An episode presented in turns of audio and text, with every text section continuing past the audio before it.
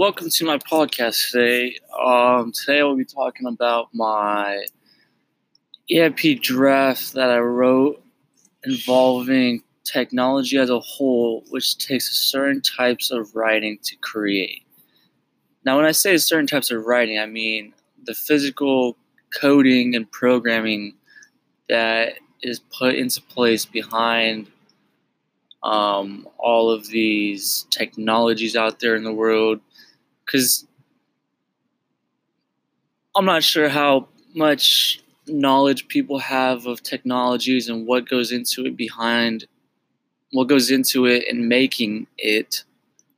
Um, but I'm just going to talk about the the writing that it takes to create the code that is created in order to make technologies work today's in today's day and age. So let's just get right on into it. So when you look at the grand scheme of technology and how it works, you might come to the question of how does it all really work? Um, in many different types of technology, there's certain instructions and these writings that are created in order to make something work. Now, these instructions just work basically just like all other. Um, let's say you're building a table when it comes with instructions. It comes the exact. It works similarly the exact same way as it does in that form. But these instructions are a certain type of writing that is created and written in a certain type of language that we programmers would call code.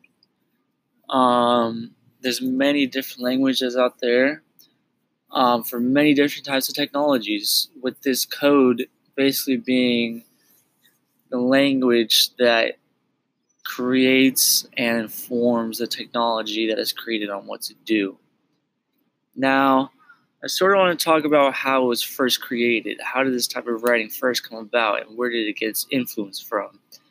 There are multiple complexities when it comes to creating such code to do powerful things. It didn't just pop up out of nowhere, it was developed. It had to be thought through and really just thought through and what it needed to do. The code in general, this writing, um, it's like many different languages that produces different contents for people who create who know certain languages. Um, you can be a programmer and not know certain languages, but still create things with the languages you do know. Um, I would say that languages are pretty similar to themselves, uh, other than the syntax out there really everything has the same basic basic structure skeleton as you would say but the way it looks and the way it works is just in a different type of style and syntax that we would have to learn how to write and um, perform. But the basic concepts concepts are really all the same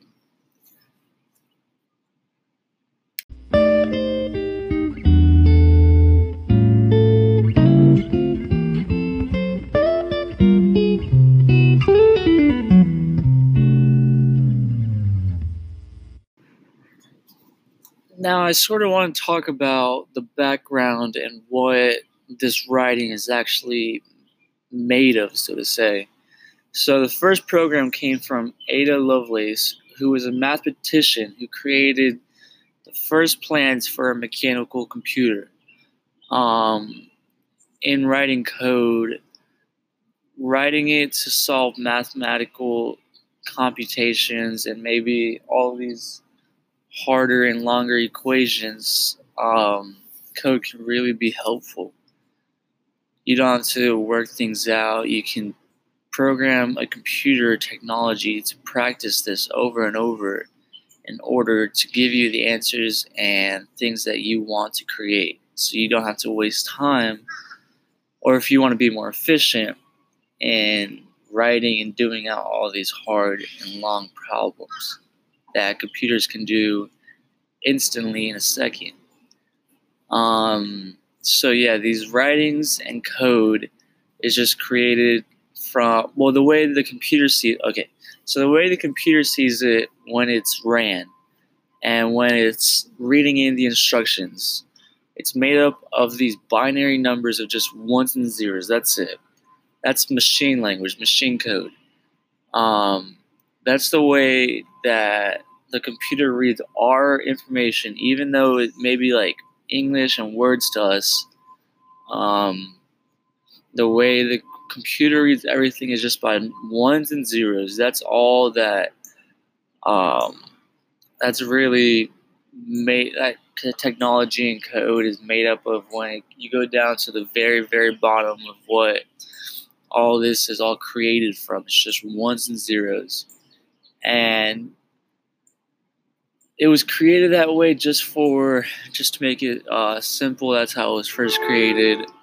Um, we can't read it. It's something that we have programmed the computers to read, and it's sort of it's sort of cool that that they can just read these ones and zeros and produce all the content that we spent hours and hours and thinking and all this thought process of doing. Um, when at the end of the day, they just see it in ones and zeros.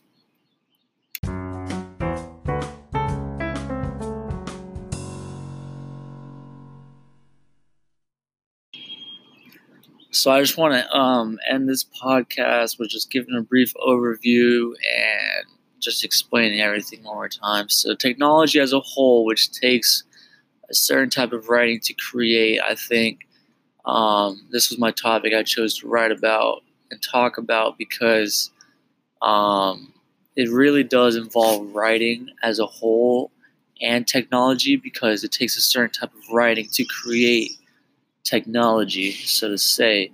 So I think it's a um, it's a good barrier in between that connects the both two writing and technology into one.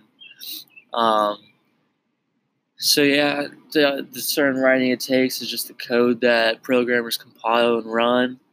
Um, at the end of the day, the computer just read ones and zeros, even though we put in these long hours to create something that we that we can read and think through and process, but um, computers would just see ones and zeros. So I really hope you enjoy this podcast, uh, and thank you for joining in.